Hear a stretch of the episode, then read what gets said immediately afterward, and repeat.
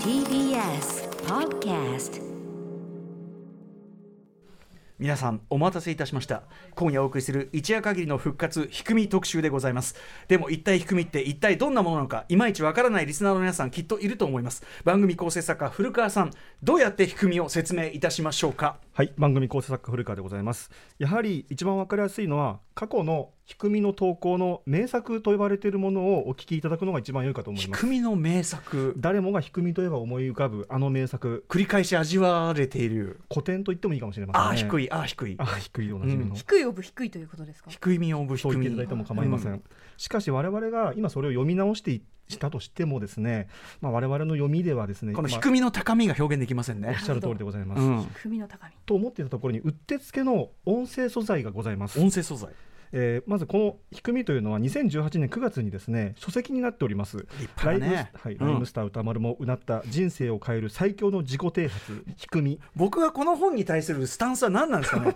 ライムスター歌丸もうなったってさ、はい。そんな本はないでしょ。いや感心しているという立場じゃないです。か感心ですか。感心してるいいなとあ思ってともう一つ気になるんですけど自己啓発ってすあのいつもこれ読むたびにね、はい。あの説明いるなと思いながら、はい、自己啓発っていうニュアンスの言葉に、啓発の啓が低いってなって自己啓自発という。己啓発って言葉ないですね。ないですね、ええ。はいありがとうございます。あなたの低さをはい発揮してくださいと、そういうことです、ん。こちらがなんとですねこの度オーディオブックとして発売されてるんです。オーディオブックっていうのはその文章を朗読はい。しているようなやつですよね、はい、ですからあの視覚の障害があってこう文章が読めない方はもちろんのこと、ええはい。まあ、忙しくてなかなか本を読む時間がないなっていう人も移動中であったりとかっていう時も移動中車のね中電車の中で聞くこともできるオーディオブックっていうのはだってあれでしょ？これは夏目漱石だなんだって、うん。そういう村上春樹だってそういう人たちそうそうたる面々まあ、が、人角の者たちが、人ね、方者たちがオーディオブックなわけでしょ、はい。これは。そのラインナップの末席に我々がですね今回この度加わったということでその音声からせっかくですから低めの名作お聞きいただこうと思います。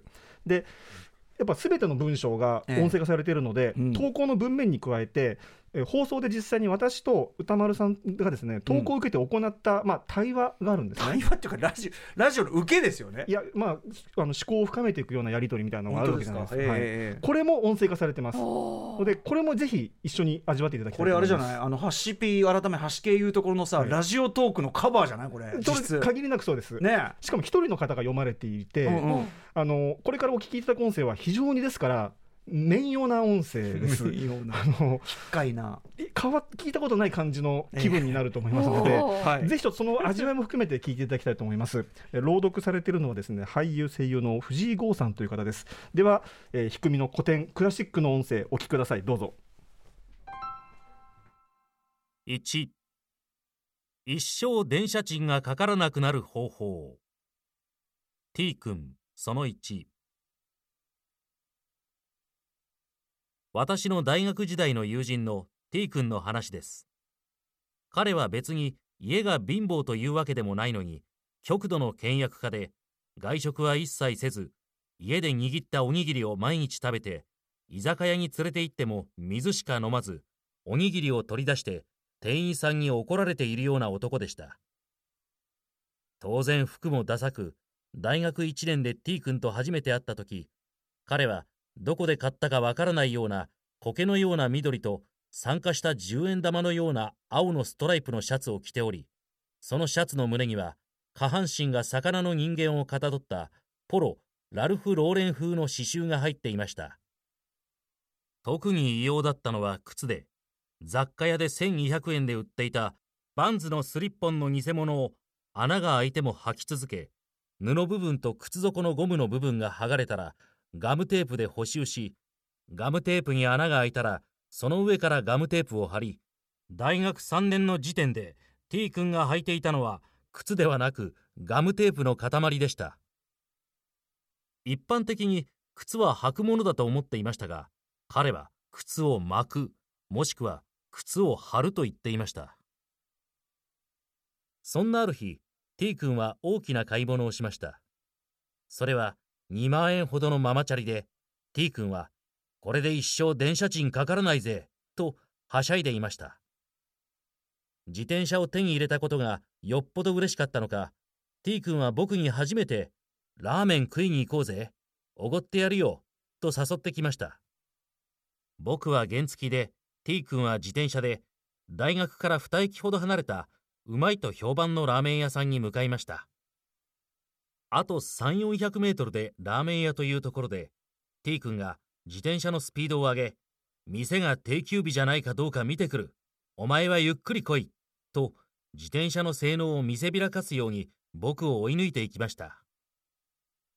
T 君が凄まじい速度でペダルをこぎながら猛スピードでラーメン屋に近づきそのスピード感を保ったまま自転車から飛び降りようとしたその時 T 君の足とペダルと T 君の足にへばりついていたガムテープが混然一体に絡まり合い T 君はバランスを崩しなーっと叫びながら盛大に地面に叩きつけられました。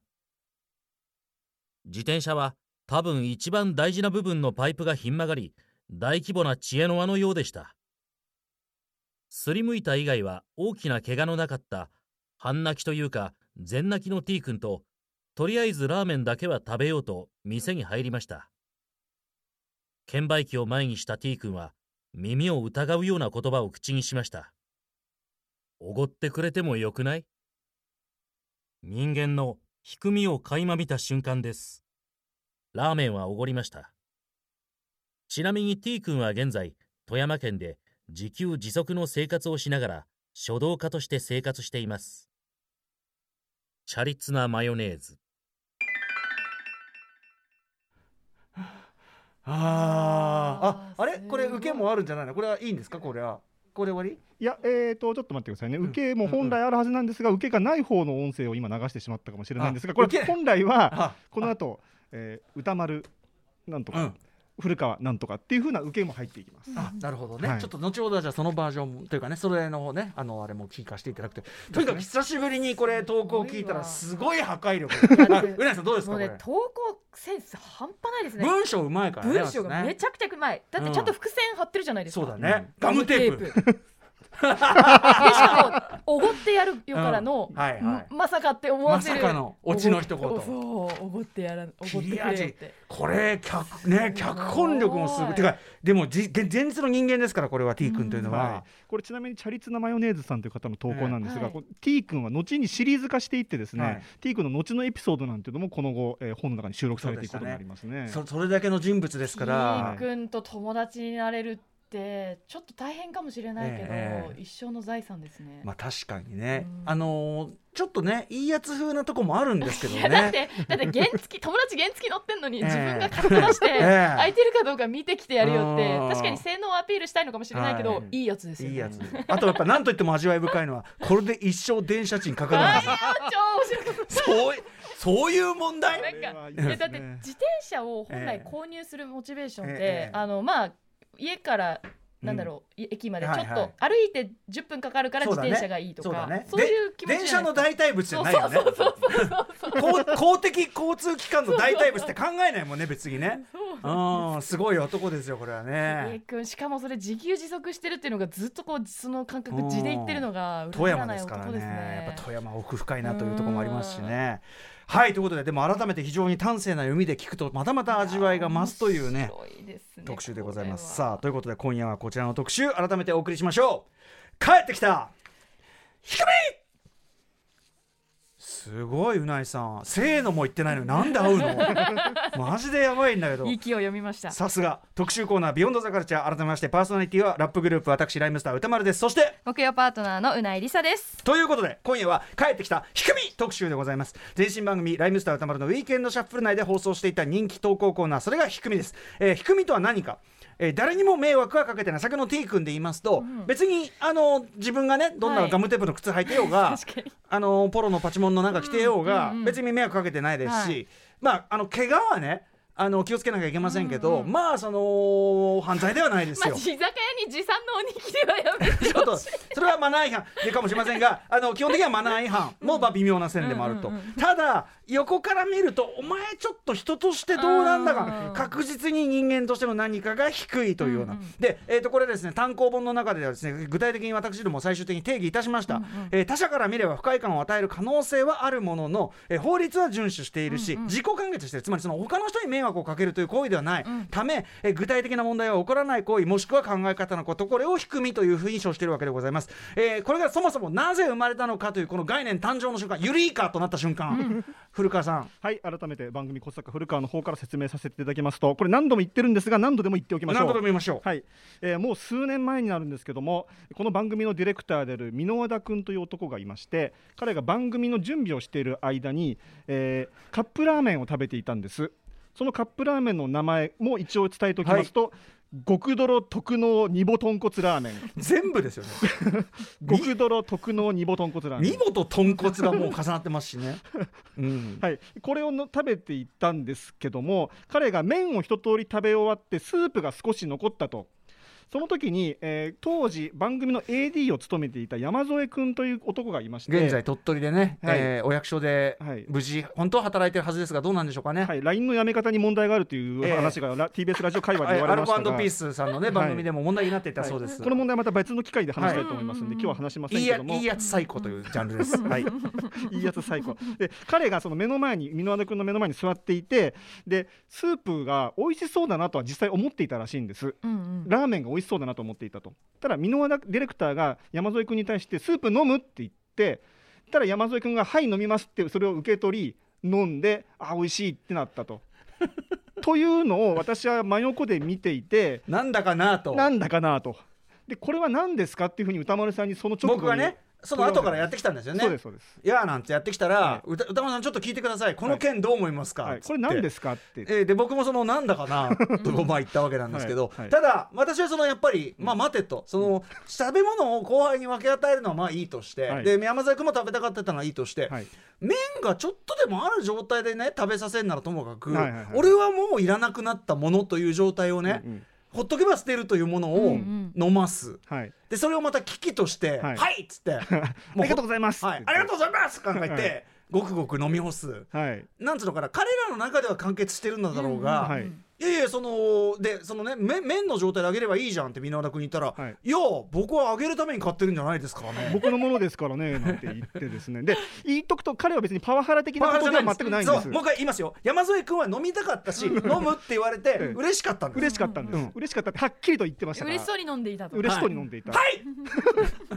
はいというような関係性も含めたものが低みなのではないかというのが現状我々の到達点でつまりその別にめあの迷惑かけてないし誰も傷ついてないんです、この件では誰も傷ついてない。なんならウィンウィンなんだけども、い、やなんだかなってこなんだかないや麺の状態からやるよっつっていうのが通じない感じね、はい。うん、でしかもここに入ってくるの例えば箕輪田君っていうその人の言い分で言うと例えばこれは捨てるよりはあげた方がいいじゃないか。あもったいない。じゃないか、うんうんうん。はい、これ低みの中で非常によく出てきます。はい、低みでよく出てくるワード、はい。もったいないエコ、はい。これ危険ワードでもすったいないエコ、はい。はいあと煮沸すれば大丈夫、え このね辺りが非常によく出てきます。はい、はい。ということでうないさんは自らの低み的なまあこれ低みっていうのはね自分では低みって思ってないこともあるんですよね、うんうんうんうんうないさんどうですか？疑われる行為というのあはでもこれもしかしたら前番組でもお話ししたかもしれないですけど、小学校の時に、はい。その次の日の洋服を着て寝てました。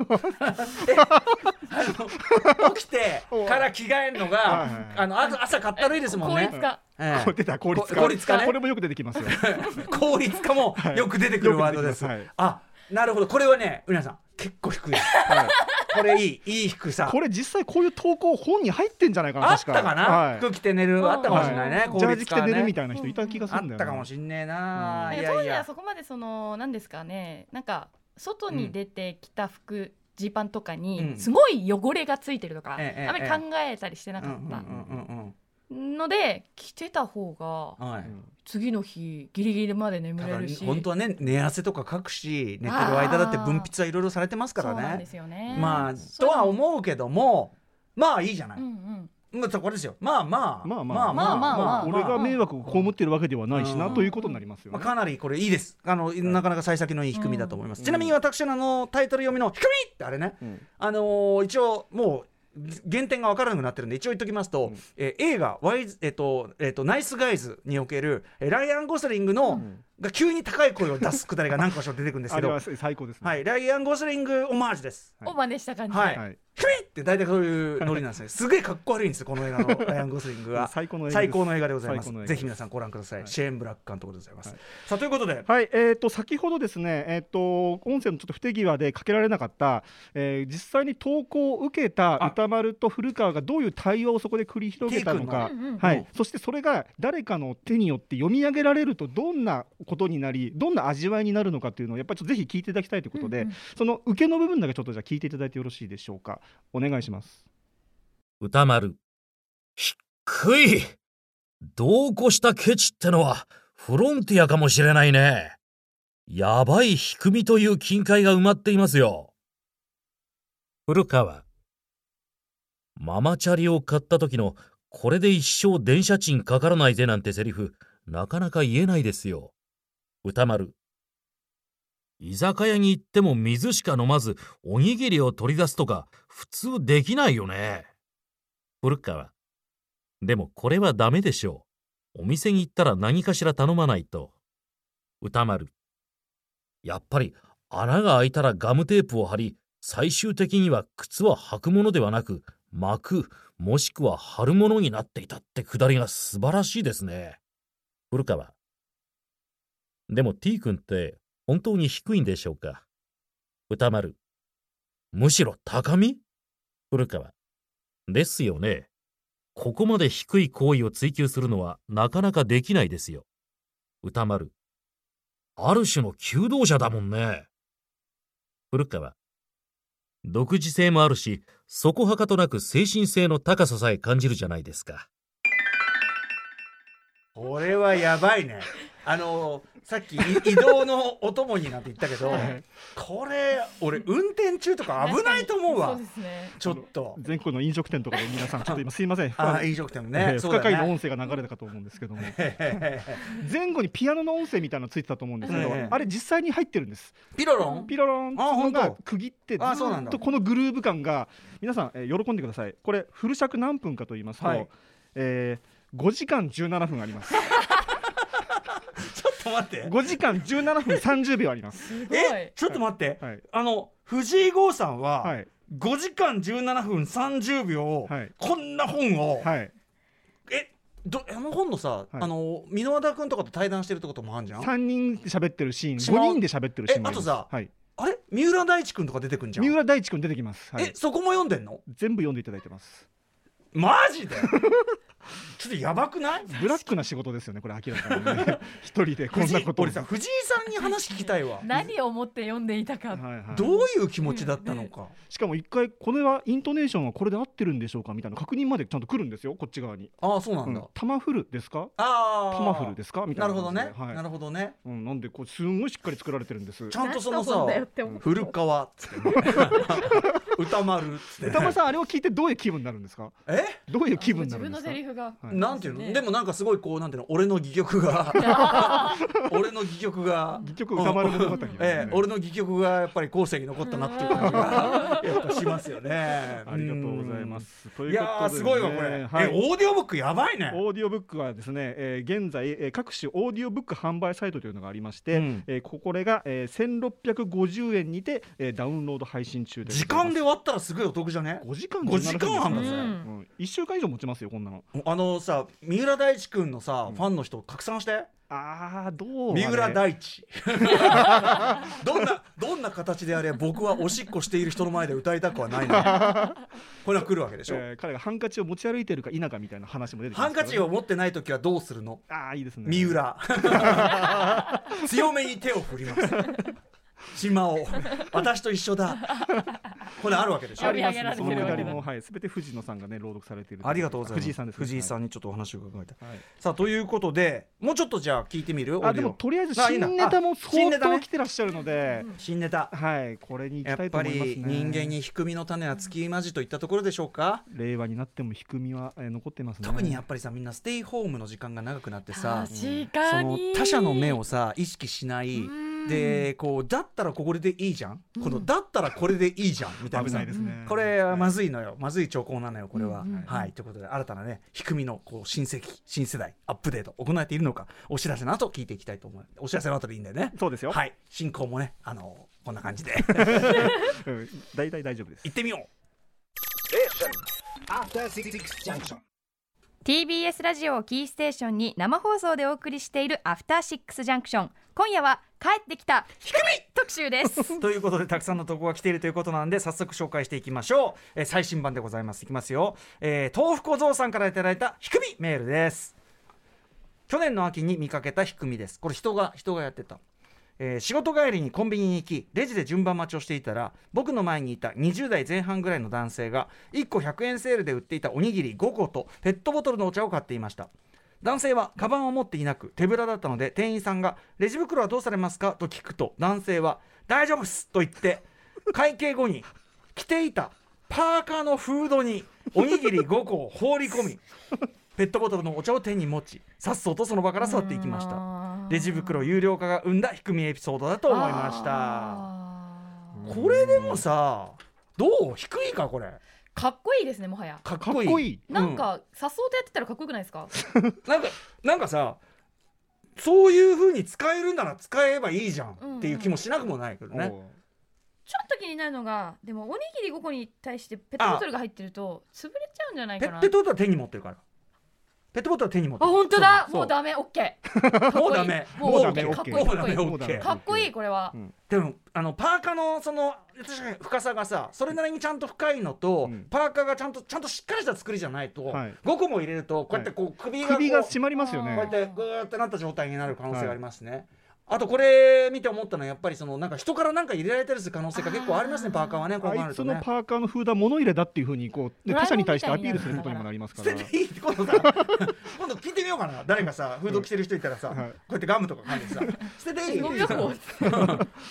いい？それ。そこ自分が物入れとして使ってる以上そうなる可能性はちょっと危険性はありますよね。でいいでしょ？いいいいよね。そういうやつだよね。今使ってないからいいよね。ね。まあでもなんかこれは、うんなんかギリこの21世紀2020年代においては、なんか高みにいってる気もしますね。はい。なんか無駄にさこう資源を使うやつよりはずっとクールっていうか、はいはいはい。要は低みっていうのはこうなかなかね全会一致で全員がこれは低みだねっていうのはじゃ意外となくて、まあね。人によったら、えーまあ、具体的に言うと箕輪田ディレクターに今日メール全部読んでもらったんですよ、ええ最初に一応フはいァクトチェック的な感覚で、ええそしたら8割方いやこれはライフハックですって全部言うんですよ。あのライフハック、はい、ライフハックですね。ライフ確かに低みじゃないですみたいな感じのこと言うんです。うん、彼はまあ割とそこはライフハックのね、はい。ライフハックの幅が広いんで彼は。ミスター低みだからさ。そうですね、うん。はい、ということなんで聞いてる皆さんひょっとしたらこれは低みじゃないんじゃないの？とかええ。低みかもしれない。そういうの考えながら聞いていただくのもいいかと思いますじゃあ次もねやっぱ令和らしい、えー低みの投稿ありますね。これも歌丸さんに読んでもらおうかな。ちょっと長いんですけれども、はいまさにこう令和ならではのこう単語も出てくるようなこれもすごく今っぽい低みだと私は思いました。じゃあ行ってみたいと思います、えーラジオネームケイン根こそぎさんからいただいた低みメールです。僕は UberEats はもちろんのこと同様の宅配サービスを4種類ほど利用しております、複数利用している理由はいい感じのクーポンが来た時だけ利用するからです、まあまあまあま最近ここケチいななんて言いながらおこっちはさすが使わせていただきやす。あそのセリフがさ。使わせていただきやす。みたいなノリの自分も相当低いと思うのですが本題はここからでして、えー僕が思う宅配サービスの好きなところの一つに自宅でアレンジができるというのがあります、うん。例えばお店でトッピングを頼むときチーズが乗っかるだけで200円とかするんです、うん。お店にいると何の気なしにトッピングを追加してしまいがちですが冷静に考えると1杯の皿にチーズがちょろっと乗っかるだけでに200円。となってしまいます。まあね。そんな僕が宅配サービスを利用してよくよくあるアレンジ法の一つに スープカレー3食分があります。アレンジ？まずスープカレーをトッピングなしで注文し届くまでに鶏肉玉ねぎを焼きます、うん。スープカレーが届いたら自分が用意しておいたトッピング、えーた鶏肉玉ねぎを入れて大盛りになったスープカレーをできるだけスープをすくわずに、翌日分を残した状態で1食食べようなるほどなるほど。スケジュールだね。3食だから3食分だからすごいでっかい状態であるわけねでそう。で翌日米を用意し2食目として冷蔵庫から出したスープカレーはほぼ自分で乗っけたトッピングがなくなっているだけなので。なるほど。自分で乗せた鶏肉と玉ねぎだけを食べてるから。鶏肉と玉ねぎのカレー味みたいな、うんそうですね。そういうおかずになってる本来のだから届いたスープカレーの状態になってる。まあ二ほぼ新品。まるで新品として、えー通常通り美味しく食べ終えます。なるほど。ここでも気持ち残す感じでスープは食べ進めます。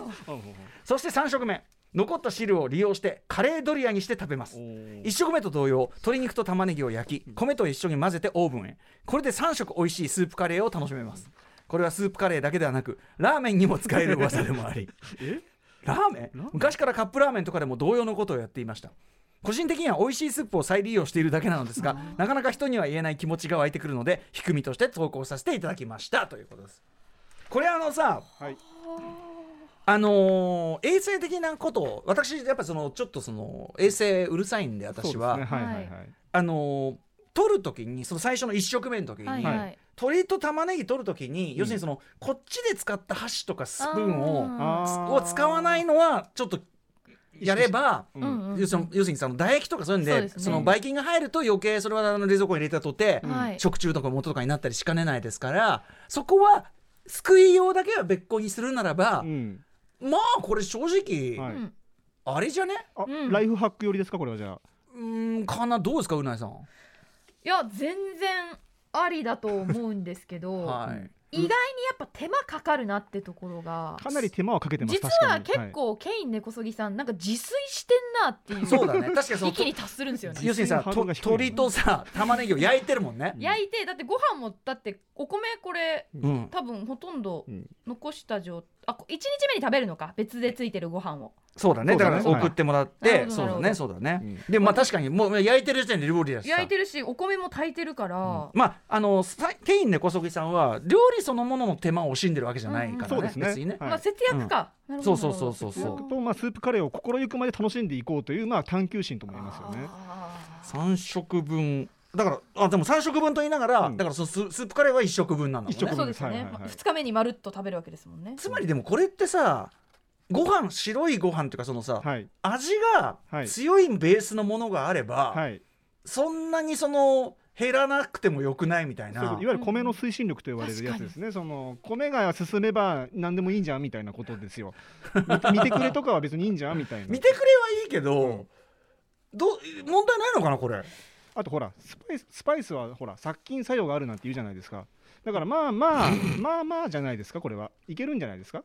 まあね、まあまあ我慢できるのがすごいですね。我慢？逆にね。あー。スープカレーを飲まないで 我慢できる。ちょっとは飲むリスペクトみたいなことですからね、上さん的には。うん、まあでもほらあのさよくこうちょっとだけさちっちゃいさちっちゃなこうショットみたいのに入れてこう なんとかスープですみたいなさあの夏のサービス。ああのじ一番最初に出てくるスープそうそうそうそうみたいなのとかう。んそういうもんだとして最初はちょっとこうピュッてこう入れて口に今味わっちゃって、ちょっとこういう味かってうん。感じしたら、うん。なんなら口に含んどいて。米をガラガラガラガラって書き込むと。あ口に含んどいて、はい。で次から次へとそのいろいろ入れていけばそれは結構議論を要する話ですよ。その口に含んでおけばっていうのを言い出すと、まあ、確かに最終的にはそうなるよねって言い始める人が絶対出てくるから、ちょっと議論はどんどん深みにはまっていきますから、これ。まあでもこれはその僕はそのラインを守れば、うんうん。その清潔と経済っていうところは両立できるのかなと、うんうんうん。うん。だからその鶏肉だなんだじゃなくてももうちょっとその手間のかかんないもの例えばなんだろうななんか浸せばいいようなもの。うんうんうんうん。なんかね。パンあー。吸ってっちゃあれうからパン吸っちゃうかでパン吸っちゃうかちゃうね。汁減っちゃうよね。うん。鶏と玉ねぎそんな吸わないもんね。表面につくだけだもんね。もでもこれあの他社が作ったうん。スープカレーでやってるから、うんうん。なんか、うん、違和感感じるかもしれないですけどこういうのってお家で当たり前にやってるじゃないですか。そうだ。カレーを作った後にそうだそうだ。何日後余ったかにカレーで。カレーうどんにしたりとかそりゃそうだ。カレードリアにしたりとか。そりゃそうだ。はいはいはい。当たり前なんだそうだ。なんだ。あんまりそのここに置き換えたら普通だよっていう論法もあんまりでもやりすぎない方がいいです。あの何かを見失う可能性も結構あるんでね。まあでもとにかく、その確かにスープ全面的にかける必要があろうかと。そもそもスープカレーってさ、はい汁多めになってるわけだからさ。確かにね。うん。じゃあそろそろ次行きましょうかね。うんあえっ、と次はじゃああんまりこう時代がないあの時代を選ばず古典的な仕組みも届いてるんでこれじゃあうないさんちょっと読んでいただこうかな。タイムレスなはい。タイムレスなエバーグリーンな仕組みですね、はい。これは。ラジオネームかっちゃんのひくみメールです。ひくみということで私のやっているひくみを告白します。それはティッシュペーパーの空き箱を捨てずに積んでおいて電話の時などのとっさのメモ帳代わりにしていることです6面書けますしわざわざメモ帳を買わなくて済んでいます。問題は見栄えが悪いことくらいです。こんな私の低みどうでしょうか？これはそのさあどうさでしょう。さあどうでしょいうや見栄えだけじゃないだろ。あの何ですか？見栄え以外は。あの不要不要に 機機能に対して、はいはい。機能に対して不要に傘を取ってるだろう。なるほど。たかだかメモなのに、はいはいはい。傘取りすぎだろ。そ6の面かけるとは言ってますよ要はさ解体してないわけじゃんこの人はさ。空になった空箱。今解体できんじゃん、はい解体せずに、はい。要するにその四角として使ってるでしょ？この立方なんていうの、はい、6面かけますって書いてる以上はもう立方体のままなんでしょうね。それはさ場所取んじゃんだって。取ります。メモ帳の数百倍取ります。そうだよね、メモ帳このこの面積取ったらさ、はい。もうかなり使える何よ百ページのメモ帳が置けるかっていうスペースですよ本当だよね、はいこれはさ経済的と言えるのでしょうかっていう。だからそれをあの分解してうん。紙を無駄にしてませんってんだったらこれはね、まあかなりねライフハックですけど単なるこう、はい。ズボラっつうか。あとそもそも書きやすいんだろうかっていう気がしてるんです。そうだはい。あー表面ペコペコしてるもんね。ペコペコしてるし、あペとコペコしてる。インク乗らなくないですか、うん。ティッシュペーパーの外確かに箱確かに。油性ペンとかじゃないときついかもしれない、でもさなんてこともさ俺たちまだやらずに言ってるじゃん。あ確かにこれだからやったら何言ってんの一回やってみと。私結構今のでヒントいただきましたよ。ヒントって何だ？そのヒンさすがに空き箱を積み重ねるのはしたくないんですけど、え正直電話かかってきてとっさにメモを取らなきゃいけないシーンってそんなにないじゃないですか、えうんううん。ん何回か電話かかってきたとしても、ええええ。なかなかそんなにない、まあ確かに、うんだから今使ってるティッシュケースの6面で足りるんじゃないかなと思ったんですよ。つまり空き箱を利用する人は別にないじゃないかと。貯めとかなくてよくて、うん今現役で稼働してるティッシュの6面で足りるつまり電話メモはうん。ティッシュにするっていうことを常識にすればいいんじゃないかっていうこと、はいでもなくなった頃にちょうど6面も埋まるかなみたいな。なるほどね。でいいんじゃないかなと思ってただこれ皆さん残念ながら僕やっぱりこうなんていうかなちょっとかっこつけっつうの？あー。あのティッシュもろ出ししてないんですわ。あティッシュのティッシュ外側にちゃんケース。とケースに入れてる。これはねあの小島恵子さんからプレゼントされたうん。木,、木の超イケてるあれにインしてるんで。しっかりした硬いやつに入ってます、ね、それはちょっとできないんで、ね、でも空き箱は残ってるわけですよね歌丸さん家にはねじゃ空き箱。空き箱はいやでもすぐ解体しますから空き箱はね。あ解体そこしないでおこうよ一回じゃあ。いや解体してやればいいじゃん別に。じゃあ。いやでもこれ一回試してみないとって歌丸さん自身がおっしゃったんですよ。それだからは、それは一回試さないとこれは。僕はまず電話出ませんしね。不満に出ません ええ。まずその問題がありますんでね。なるほど。電話出る人が試してください、うん。議論が続かないですねこれはね。じゃあちょっと次の面に行きましょうか、続いて。えーはい、同じくじゃあこれもまた古典的な、えー時代を選ばない仕組み。これもじゃあうないさんどうでしょう？言ってみてはいかがでしょうか、ラジオネーム未確認思考文体のひくみメールです。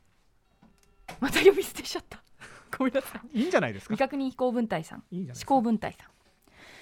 私は雨の日に洗車をしますなぜなら水道代がかからないスからです。トレートだな。待って今の一行で全てを物語りましたよねもはや。え。夏などは雨に濡れながらパンイチで洗うのが好きでこれ。カーシャンプーの他に普通のシャンプーで思わず髪を洗いたい衝動に駆られるほどです。よく我慢できてる。特に夕立などは水圧も強くまさに自然界の洗車機と呼べるのですがもたもたしているとカーシャンプーが全て流れてしまうのが唯一の弱え点でしょうか。そんな私の楽しいナチュラルネイチャー洗車タイムなのですが家族からの近所に見られて恥ずかしいからやめてほしいという言葉により現在は泣く泣くお休みしておりますこれはその近所との距離感本当大事よだよね。大事ですねはい。あのー別に大草原の小さな絵でやる分にはね周り何もいないですからね。ご勝手にということですけども、はい。まあね両隣普通にいる感じだとこれは、ご本人はだってねあの唯一の弱点っていうのは単にシャンプーがもたもたしてると流れちゃうだけだと思ってたのがい、や。ごやっぱ家族の目からすると唯一の弱点は他にもあるでしょっていうことだったんですよ夕立を僕水圧を強くっていうこう表現があそう取るかっていうのいはありやーちょっとましたよねそのポジティブな受け取り方は学んでいきたいですよね、うん。ただこれさその、はい自分が望んだタイミングで洗車できないっていう そこは最大の問題でしょどう考えても。確かに。免許持たないのに歌村さんそこによく気づきましたね。でも多分そのこのねあの未確認思考文体さんの考え方からするならば、うん。いやいやそのさっきのあれじゃないけどそんなメモするね時来ないだろうと同じで、そんなねいつも四六時中ピッカピカにしてたいわけじゃないから、まあ思い出した時にするもんだと。で思い出した時イコール雨が降った時であればいいのだから。でそういう意味ではあの普通の通常の洗車よりも頻度は高いぐらいだというかね。もうもちろん清潔なぐらいですはい、梅雨時なんかピカピカだっていう、ううん可能性もあるかもしれないですよね、ただ雨ってさはいその問題です。そちもそも。塵をね含んでたりして、はいはい。雨がそもそもそんなにまっさらな水じゃないから、はい。うん。ねえっていうことよ。この人はただ髪を洗いたいのをぐっと我慢してるほど雨水に対する信頼感は高いんです。まあねどうだろうね。雨でこうわーって。でもプラトゥーンみたいなプラトゥーンっていうかシショーシャンクの空に。ショーシャンクですか？ショーシャンクの空に急に降ってないとそんなことできないよ。頭洗えるほどの雨ってさ。最近東京はいろいろスコールみたいなもんですそうだね。頭洗える級の雨の時は多分避難勧告が出てくる 今時車とかは洗ってる場合じゃないですよっていう。名指しで怒られるかもしれません。何やってんすか本当だよねね。気をつけてねちょっとね。ね。頭洗ってて逃げ遅れたなんて将来になんないからね。そんなニュース我々読みたくないです読みたくない読みたくない。お願いします。はい。はい。じゃあ次の、えー、ひくみ。これ歌丸さんにぜひ読んでいただきたいんですけど、やっぱりひくみが進出しがちな、うん。えーポイント。やっぱ食にまつわるお話ですね。残念ながらそうですね。はい、でこれが非常にクリエイティブかつちょっとやっぱりこれは聞いたことないなっていうのが来ましたのでこれちょっと長いんですけど歌丸さんぜひお願いします。わかりました、はいえーにゃんころモチベイさんからいただいたひくみメールですお菓子を食べている時に不意に蘇った僕の子どじ子供時代の食にまつわるルーティーンについてお話したいと思います、ん。ひくみへの意識の高い人のひくみへの意識の高い人の中には実践されている方も多いかと思いますがポッキーを2度楽しむ食べ方ってありますよね、ん。ポッキーを口の中に入れ折らないように慎重に舐めます、えーチョコレートえーこチョコレートコーティングを剥がされたポッキーをティッシュの上で乾かす。一回乾かすプリッツ化したポッキー。プリッツでプリッツ化したポッキーを改め 改めて食べるというあれです。文字通り一粒で二度美味しいというやつです。文字通りしたね今から。そうしたそうした味わい尽くし方が味覚だけではなく嗅覚聴覚ににまで及んだお菓子が札幌ポテトバーベキュー味でした。全くわからん。全くなぜだ？やり方ですがこれは当時よく通っていた古い映画館。え桑名キネマで行っていた放送です。やり方ですやり方やり方ですね、うんえー映画を見ながら僕は札幌ポテトを口に札幌ポテトってだからあのあれだよねバーベキュー味だからちょっと網網の網網のやつ。ですね小さいですよね、うん。縦1センチま枕っぽい形っていうか。2センチくらいですか、うん。札幌ポテトを口に含む、うん。網目状の札幌ポテトにまぶされた 美味しい成分をベロで口に入れた状態でね、ベロで舐め尽くす。なるほど。うん、で まただこれすごいこれすごい。一度口から出し鼻の下に移動する。え何何何札幌ポテトの、えー、芳芳醇。な肉の匂いを楽しむ。ソムリエじゃん。え臭そうじゃんももう唾つきまくってるはずだけどね、えー今度は。みみみ耳元に耳耳元に移動させるう何何何 札幌ポテトの細かな気泡から弾ける 自分の唾液が蒸発していくシュワシュワ確かに。とした音聞く。シュワシュワシュワ。確かに。口に入れた時にパッちょっとパチパチみたいな感じありますね、音を聞く。だから ASMR、最後にパクッと食べて飲み込む、目では過去。目では映画を見ている。札幌ポテト関係ねえよ俺 目では映画を見ている。という五感を総動員したお菓子と映画の味わい方を楽しんでいました。仲の良い友達数人と映画を見見に行くのが通例でしたが暗闇で行われる僕の低いルーティンのことは誰にも気づかれていなかったと思います。いや気づいていても気色悪くて指摘できなかっただけなのかもしれませんあー。久々に来ました。このさそのさその口に入れたものをはい。出してかっていうその、はい。そこだよね。プロセスとしてでその、低みにおけるその要するに唾液というこうファクター。さっきも言ってみればさっきのカレーの話も、うん。唾液が一つの分かれ目だったと思うんですけど、はい、すみません食事中の方は申し訳ないですね。これ申し訳ないですけどちょっとまあ今日はもうこういうもんだと思って聞いてください。これこれ。うなぎさんどうですか？いやーそのにゃんころモチベイさんは自分の唾液の匂いっていうものに唾液の抵抗はなかったのかっていう非常に。ねあのくしゃみをした後のねマスクが臭いなんて話をねしましたけど、だからそれもあれじゃない？そのちょいとしたこう自分のその香りもさあむしろいいと。DNA 的にもう好き。DNA 的 DNA 的に好き。自分のやめた方がいい自分の。そういう雑なことを言うのは。大衆みたいな。あとそのだから肉そのなんていうの肉フレーバーみたいなのがかかってんじゃん？うん。えでもさなめなめ回してんだよね。そうこれが分かんなくてそのちょ待って。うなぎさんもさっきおっしゃいましたけど札幌ポテトってそんなに硬い印象ないっていうか溶けちゃいそうな気がするんですよ。だ口の中でから慎重じゃない？慎重だから慎重ですよ、慎重だからさ多分さ舌でベロで舐め尽くすって言ってるから、はい。そのあ。びちゃびちゃにしちゃわないようにこうあ。口にフェザこフェザーって。う、うんうん、こうやってさこう 口の上でそのベロので転がす感じ？であこうで周りの成分だけささささってこう舐め取って、とすくい取って。で鼻の下に移動してて。肉の匂いを楽しみ、うん。でも唾はそれなりについてるから、耳やるとプチプチプチプチプチプチプチプチプチプチってなって耳元がすごいんだこれでもさ動きからすると実はシンプルなんだよね、うんうん入れて出して出して嗅いでで耳やってで食ってる食ってるっていうだから要は一度出して食ってるってだけなんだよ。確かにね。現実には、ね、客観的にはそうですね、うん。ただこれね感心しました。その一つのお菓子をここまで創意工夫を凝らし凝らして味わってる方がいらっしゃるんだっていうのはね。これはやっぱなかなかのクリエイティビティだと思いましたね。これさポイントさ札幌ポテトバーベキュー味のあの網網枕状だからなのかね。つまりその例えば札幌ポテトだとたつあのただの棒じゃん。はいはいはいあれもでもあの唾を含むとプシュプシュはしますけどただ粉の乗り具合とかやっぱあるんじゃないですか？あの棒状だとなかなかその外側にフレーバーないじゃないですか。ちなみに札幌ポテトははい。中に野菜の粒状になったなんかこう、なんていうのかな、そのはいはい。はい入ってんのよ、うんそれが。砕砕いたやつが。ぼちぼちが入ってんのよ、はい。はいはい僕正直、はい。溶かしきってそれだけ抽出できないかは口の中で、口の口ラボで。口ラボ？口ラボでちょっとそれはトライ。口ラボ口ラボで、はいちょっとトライははい。してみがちかもしれません。おっとこれはまた別の問題かな、いやだからそのなんていうかな食感を通じた口遊びと言いましょうか。なるほどなるほど。あこれちなみにあの味食べて周りのついてるやつを慎重に食べて、うん。で乾かして、うん。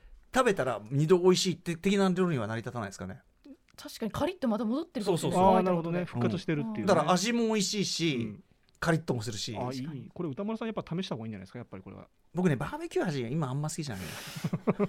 引退したみたいな言い方しないでください昔好きだったのもう卒業したみたいな。昔昔好きだった。やめてください。あのね指についた後の手取れ取れなすぎる感じが嫌なの。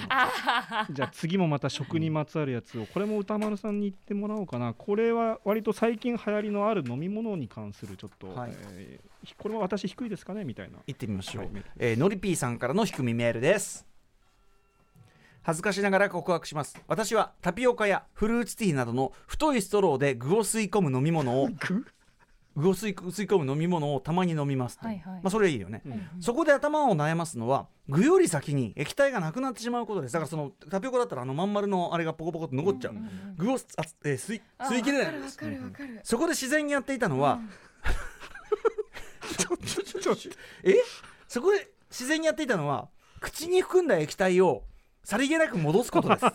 ちょっと。ポイントはなるべく唾液が混ざらないように気をつける。ああなるほど。戻しているとバレないようコップを傾けたり揺らして水位をカモフラージュすることです。だって。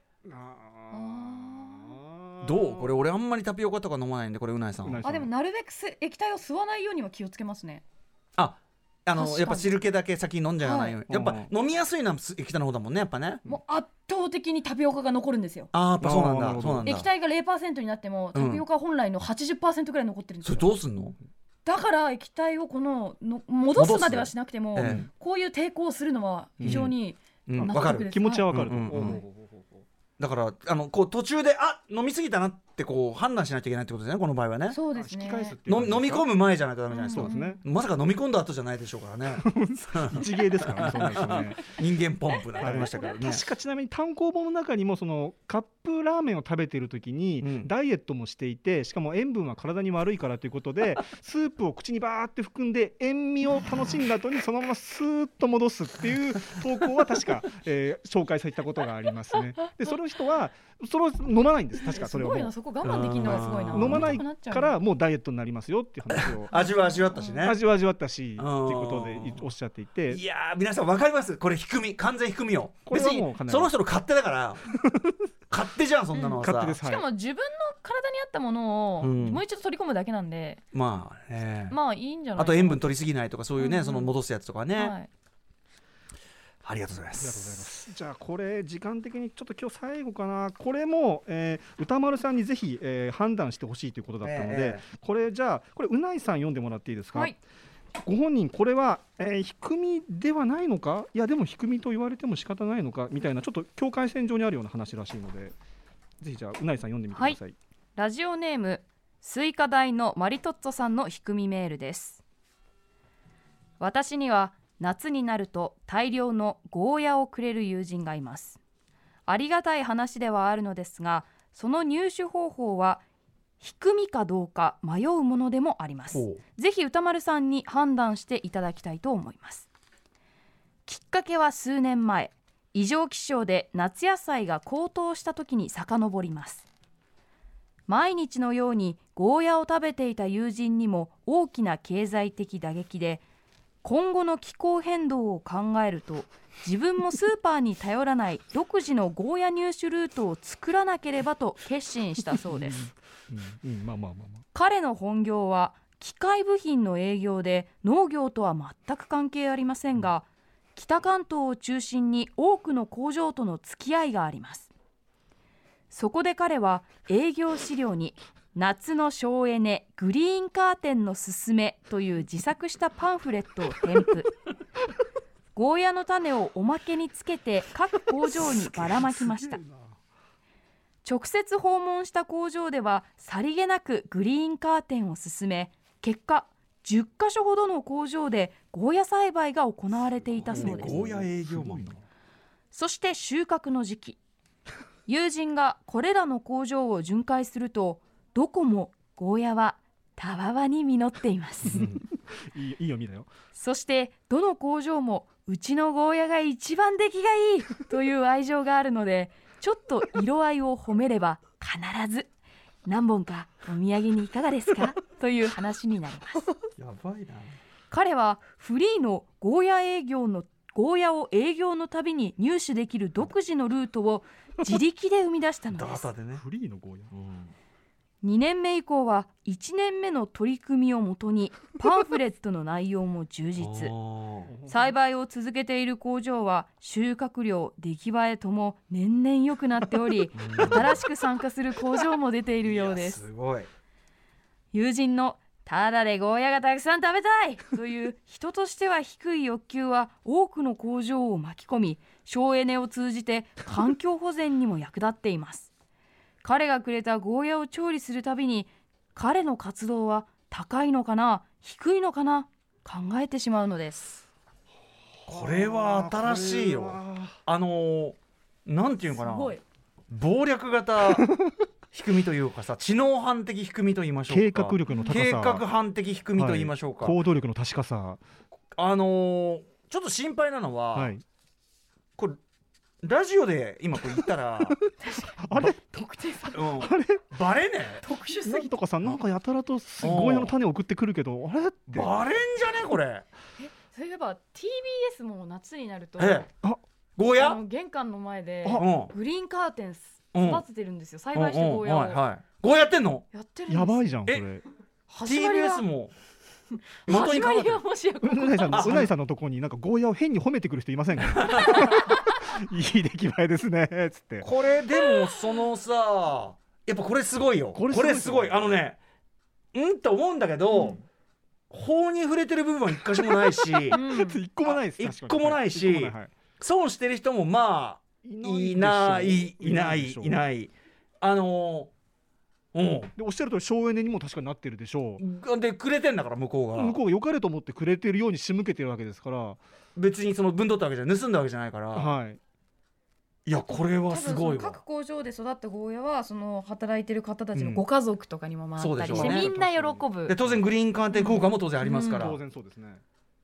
いやこれこれはは完全低みっていう言葉がある完全犯罪ならぬ完全低みとしてこれはちょっと殿堂入りしてもいいぐらいかもしれないです、ね、いやー俺ねなんていうかないろんなこう謀略家っているじゃん映画に出てくるさ、はいはいはいはいだから危ないじゃん、うん。サノスとかいろいろ計画してさあいますいます。ね、はいあれだってさじ良かれと思ってね、はい。こう生命半分だとか言ってんじゃん。やってますはい。俺サノスのはるかに上行ってると思うだってつま以りその自分の欲望と、はい。はい。あとその理想の建前上の理想の実現をはい。完全両立と、はいはいそのみんなの幸せを両立だからその非常に高い時点で実現させてますからね。サノス的な行為を、はい、みんなに喜ばれる形でしちゃったみたいな。うん。これは。これその低みっつうかなんかもうなんていうかな、うん。偉人？いや本当に時代が時代だったら多分そうだね、国をまとめてますよね。てかこれプロフェッショナルとかさ、うんやってもいいんじゃない？NHK のドキュメンタリー番組で扱われるべきという、ダーン彼はゴーヤを 独自ルートを確保する。あ必要性に迫られた。ただ彼はただで食べたいだけだったのだ。ねえ。あすげえわ。これだから投稿を送っているこの出たスイカ大の周りトットさんはこれをいただいておこぼれをいただいてるわけですから、うんうん。あれ？この中で一番低いのは強いて言えば？誰かといえばあっていうもらった上で、はいこうチクってしかもそのあだからこれいいのかなこれ本当にね。そうそうそうそう。お前俺のその遠大な計の、は、はい、やつをばらしてしかもこれ低みでしょうかなんてお前ちょっと遠遠いところから見るようなうん目線で、そうだね。はい、つって、これはそうかもしんない、はい、誰が低みなのか分かりませんねっていう。次さだってこの工場行ったらさ「ゴーヤいいですね」って言ったら「聞きましたよ」ラジオララジオ聞きましたよ。まさか。あるかもよこれ。ねいやーにしてもこれは感心しました、ありがとうございます。なんかちょっとまさかここまでちょっとビジネス書にね、はい。の手を取ってましたけど本当にそういう感じで。そういう感じになりましたね。はい。ということで、まあ、今回登録あの到着していただいた新しい仕組み、まあ、まだまだいっぱいあるんですけども今日はお時間的にこの辺りでしょうか。あそうですか。ありがとうございます。僕ちょっとね朗読もさらにもっとねきまあ僕もだからオーディオブック買いますけど、はいはいはい。僕はあの朗読のおじいさんの日記聞きたかったですけどね。お兄さんの日記クラシックそれもありますね。なんとかだよーんをどうやって読んでる 歌か丸さん死ぬ可能性あるから気をつけた方がいい聞く聞く時本当に。え笑い笑い死にする可能性があります。マジで、はい。あそう。やばいです。まあはい。仕組みはやりましょうよ定期的にね。やっていきましょうね。いかがですかうなぎさん今日仕いや組み特集は。楽しい。いうん。やなんかなんですかね低くてうわーちょっと低くなじゃなくて、うん。あなるほど参考になるって思うことが多いです。なんか人間存在の可能性みたいなことをね、うんうんうん。考えさせられますよはい、幅がね、広がります。こ。のぐらいの時期から僕ら人間参加って言い出し始めましたからそうですね。はい。多様性です多様ね性とか言い出しましたから、はい。そんなこんなで、えーオーディオブック単行本オーディオブックのお知らせを最後にしておきましょはい書籍ライムスター歌丸もうなった人生を変える最強の自己啓発低みはイーストプレスから発売中、えー本はですね1620円。電子書籍は1458円。そしてオーディオブック版は1650円で配信中ですえーオーディオブックオーディオブック .jp 他各種オーディオブック配信サイトで発売中オーディオブック低みで検索してくださいう YouTube でお試し版も聞けるそうなので、ええ皆さんぜひあの YouTube 行ってみてくださいあの移動中と言いましたけどあの、はい運転中とは非常にお気をつけくださいねはい、あとガムテープを貼ったあの靴でのね自転車、うじてか運転しながらは気をつけてください、ですねなこんなでございます今夜はここまで帰ってきた「ひくみ特集」でした After Six Junction.